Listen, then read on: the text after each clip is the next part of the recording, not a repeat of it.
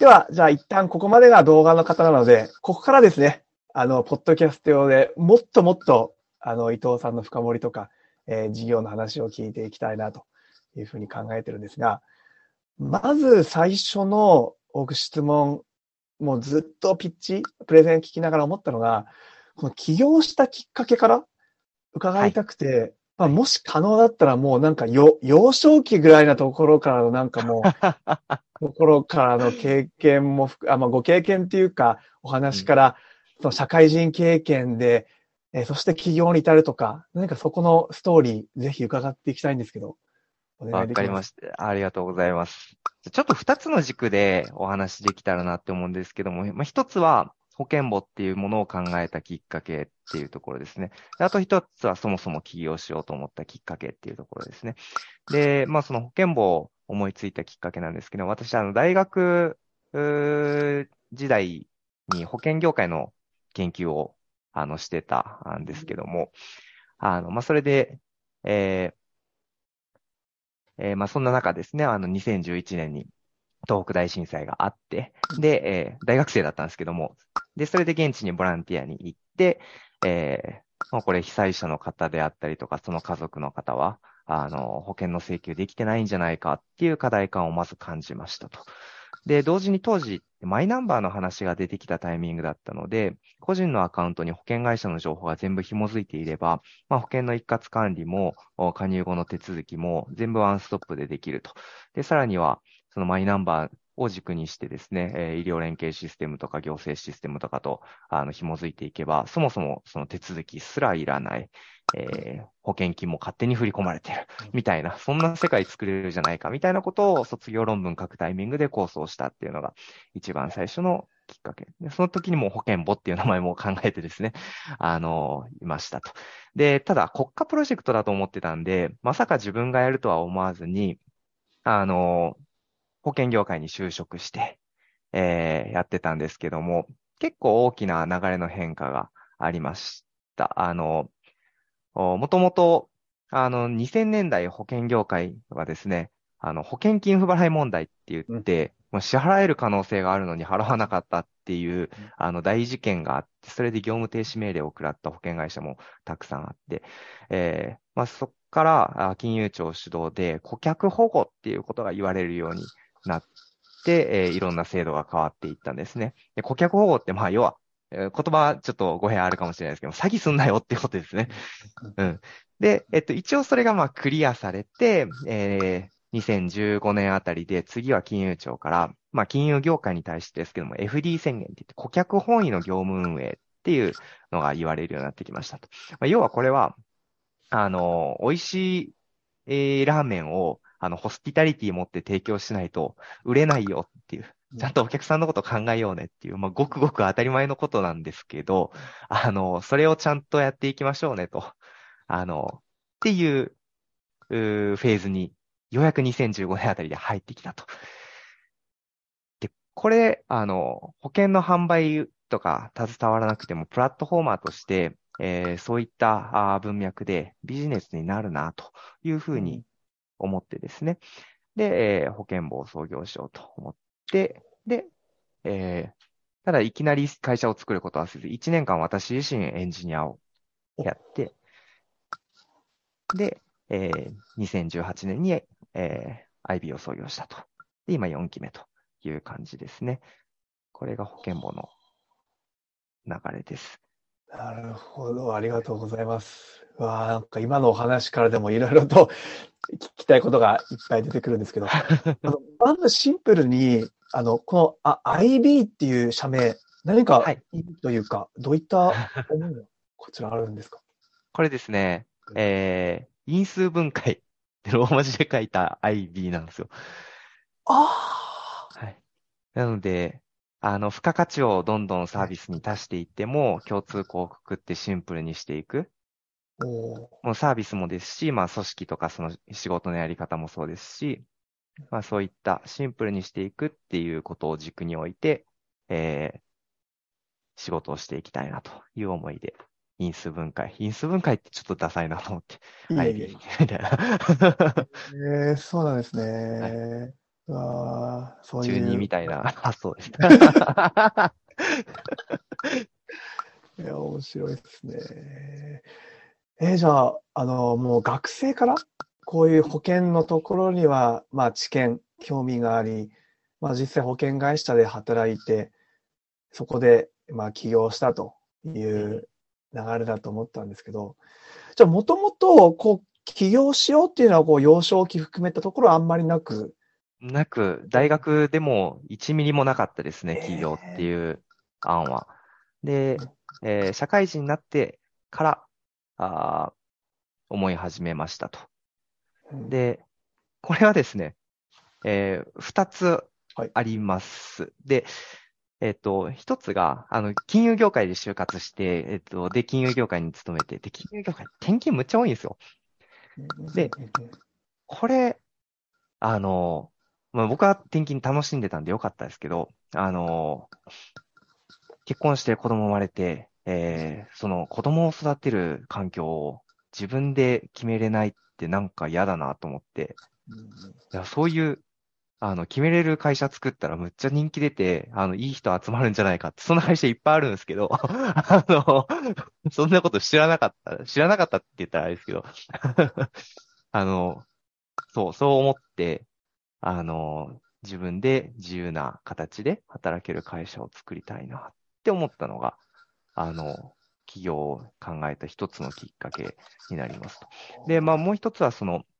でも、そこに、まあセンスであったりとか能力がなければ、あの、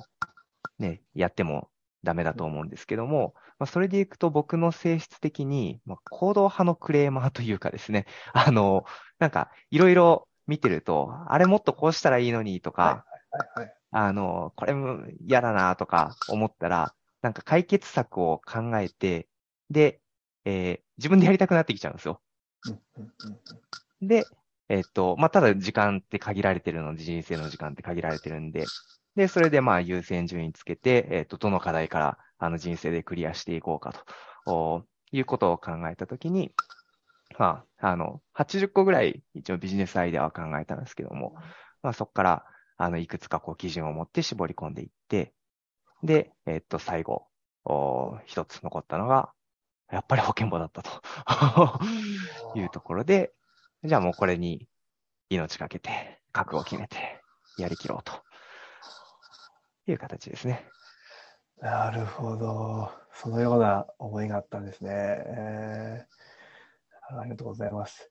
あともう一つ僕ももうすごい聞きたかったのが先ほどの一瞬ちょっとあった話で、はい。まあ、創業の時期、タイミングで、ちょっとご自身もエンジニアリングをされたっていう話もちらっとあって、まあ、きょまあ、基本聞いてる方がエンジニアなんで、多分ここすごい興味があると思うんですよ。えー、みたいな。何、はいななんか、そ、そ、それをした時の思いとか、なんか実際ど、どういうところまでやったんだみたいなところ、なんかぜひ こう伺えますか？ありがとうございます。まず結論から言うと、あの、エンジニアとしてはむちゃくちゃ、あの、できない人間です。もうすごい挫折をしました。ここまで1年間はい本気で頑張ったんですけどね、ここまで頑張ってこんなにできないことあるのかって思うぐらい、あの、挫折を感じました。で、えっと、まあ、その背景からすると、IT リテラシーがむちゃくちゃ低くてですね、私が、そもそも。で、あのこれだと、まあ、そのビジネスアイデアをこう、絞り込んでいく中で、えー最後の方に残ったのがやっぱり IT が絡むことだったので、多分思ったもの作れないなっていうふうに思って、もう保険、あの、エンジニアさんってあの魔法使いだと思ってましたし、あの、エンジニアの友達一人もいなかったですし、うん。これは多分やっても失敗するなということを思って、で、えーそこをお知るためにですね、こうやったというのが、あー背景としてあります。でも自分でもう作れるもんなら作りたいなと思ってやったんですけども、まあ結局できなかったと。まあ何学んだかっていうと、あの、リファクタリングとか、あーテストとか、あーバグ出た時の回収とかっていうのがむちゃくちゃ大変だっていうその理解と、うん、あとはなんかこう経営的に結構大型の案件、大企業の案件とかにこう SIR として入ってたんですけども、あの、やっぱこう、経営っていうのは、あの、できるだけ少ない予算で短期間でいいものを作ってほしいだし、えっ、と、でも、その SIR とかになってくると、あの、できるだけ予算取って、えー、納期送らせて、えー、あの、人も育てたいし、みたいなっていう、ここは絶対どっかで相反する部分が出てくるわけなんですね。って考えると、まあ、経営者から、あの、そのエンジニアさんと同じ方向性をこう向けるっていうのは、あの、価値があるんじゃないかなっていうのは、まあ、やってみて、あの、思ったっていうところですね。すっごいいい話だなと思って。あの、僕も非エンジニアで、この事業を起業したんで、はい、あの、僕もちょっとやってみようと思ってですね、HTML、はい、えー、CSS やったんですけど、僕も挫折を、もうこの瞬間に、えー、したので、もう、もう、まあ僕はもう全然レベルが低いと思うんで、あれですけど、ちなみになんかど、どういった言語にチャレンジしたとか何かあるんですか？えっ、ー、と、基本的には Java で、そうですね。で、まああと HTML、CSS とか、あと、まあ SQL 周りは一通りやったんですけど、あの、フロントは結構苦手ですね。今もわかんないです。で、Java ももちろん今コード書けって言われたら書けないし、SQL のなんか概念、データベースの概念ぐらいが、うん、ある程度わかるのかなっていうところですね。そのレベルです。いや、もうめっちゃリスペクトなんですよ、もう、エンジニアさん。すげえって思って。すごいわかります。僕もそれがもう前提としてあるんで、あすごい同感だなというのと、またやっぱり、もうすごい本当に共感したのが、今の話もそうで、自分が非エンジニアだからこそ、まず一回チャレンジして現場見てみようとか、えー、そこを知ろうという姿勢は、本当にエンジニアさんからしたら、まあ、えー、嬉しいというか、何も知らない人がやっぱ言うよりも、最低限チャレンジしている人の方が働きやすいというか、まあそういう気持ちが通じるのかなというふうに思いました。と思ってもらえると嬉しいですね。それを感謝をこう形にできるようにっていうのは、あの、ね、今の僕の課題ですけど。うん。はい。じゃあ、次の質問が、じゃあそ、それも込めて、じゃあ、ご自身がまず最初ちょっとエンジニアリングやってみて、えー、そこから創業するっていう形になると思うんですが、じゃあ、最初のエンジニアってどうやって集めたというか、どう仲間集めをして、えー、今のチームになってるのかみたいなところも、ちょっとお話しいただけますか？ありがとうございます。共同創業者が前職のその SIR の同僚です。それいいです。そうです、そうです。それはいいですね。えー、はい。で、えっ、と、とりあえず、あの、プロト作って、あの、MVP でリリースしようっていうところまで、こう、一緒にやってですね。で、他は、あの、最初の頃は、あの、コワーキングスペースで、えー、起業したんで、まあそこからのご紹介であったりとか、そういったところからスタートしてます。そうなんですね。はい、あもう、その、同僚の方を口説いて入るっていうのが一番、一番いいというか、よく聞く話でもありますし、やっぱり仲間が周りにいない、エンジニアがいないと、そういうところいいですよね。ねえ。ほど、なるほど。ありがとうございます。じゃあ逆に、なんかちょっと違う目線で言うと、あの、まあ、エンジニアと実際こう働く上で、これちょっとあの苦労したとか、例えばコミュニケーションで困ってるとか、何かこのあたりの観点で、今実際課題感とかあったりしますか？うんと、そうですね。今基本的に、えっ、ー、と、開発周りは、あの、私、ちょっと離れていって、で、COO が、あの、まあ、CPO みたいな役割もこうになって、えー、やってるというのが、あ現状ですと。で、まあ、それでいくと、まあ、一つはやっぱ、手が足りてないっていうところです。その全体のドメイン知識を持って、えっ、ー、と、やるメンバーっていうのが、あの、限られてるので、えー、そこでこう、いろんなアイディアとか解決策の、あの、集約っていうのがあの、足りてないかなっていうふうに思ってます。そこが一番大きいですね。すごい抽象度高い話ですいません。ええありがとうございます。まあ、そこ含めて、あの、手伝っていただける方を探してるんだな、あ探してるんだなというふうに思ったんですけど、なんかそこの、い伊藤さん含めたチチームのこの雰囲気っていうのをもうちょっとこうお話しいただけると嬉しいなと思ってまして、はい。なんか一言で言うとど、どんな社社風っていうか、どんなチームの方々なんですか？そうですね。まず、あの、わかりやすく言うと、行動指針が、あの、一つだけでして、えー個性を捧げようっていう、あの、ものになってます。まあ、意図としては、あの、まあ、個性、まあ、市場価値も含めたですね、えーその個性っていうのを、あの、存分に会社に活かしてほしいっていうところもそうですし、それを伸ばしていってほしいっていうのもそうですし、で、そのお個性を、まあ、活かし合えるようなコミュニケーションっていうのを大事にしていこうっていうところが、あの、まあ唯一の行動指針。ですなので、えっと、おそれでいくとですね、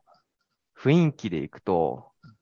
ちょっとわかりやす、わかりにくいかもしれないですけども、スタートアップ感がなくって、スタートアップ感がないというか、あの、ギラギラ、イケイケしてない。どっちかというと、あの、おとなしい、オタク気質な人たちが、あの、多いというか、そういうチームで、で、あとあの、会社のロゴ T シャツとか、あまああれはあれで素敵だなと思うんですけど、多分うちはやらないかな、みたいな。うん、なるほど。い好きな服着てください。好いですね。きな服、好きな髪型 でどうぞっていう。そんな感じです。ああ、いいですね。あのー、め、もう、とっても同意で、実はうちも結構こうベンチャーとかスタートアップ系で言われるんですけど、もう本当にギラギラしてなくて、まさに同じように、もう本当に個性を大事にしてるので、あ、なんかすい。ごい共感させていただきました。はい。いや、ね。まあ、本当。に、そういう一体感もいいですけども、こういう、ね、個々の、で、同じミッション。このミッションだけはやっぱりね、あの、うん、もう創業から変わってないので、うん、うん。そこだけはまあいつにしてっていう感じですね。なるほど、ありがとうございます。じゃあそうですね、あの、まあ、次が最後の質問に近くなってくるんですけど、あの、今後の展望のお話で、先ほど、まあ、すべてが、ああの、すべての方に使われるようなサービス作る、作りたいというお話も、あの、冒頭ありましたけど、改めてこう、まあ、そのお話も含めて、なんか、10年、20年後、えーもっともっと先、さらに言うと、こう、伊藤さん個人の思いでも構わないんですけど、今後こうやっていきたいとか、なんかあればぜひお話聞かせてください。はい。あの、10年後、20年後は、まあ、それこそ全ての保険会社と連携していて、えー国民のインフラ的な、あの、ポジションで、えーなので、まあ、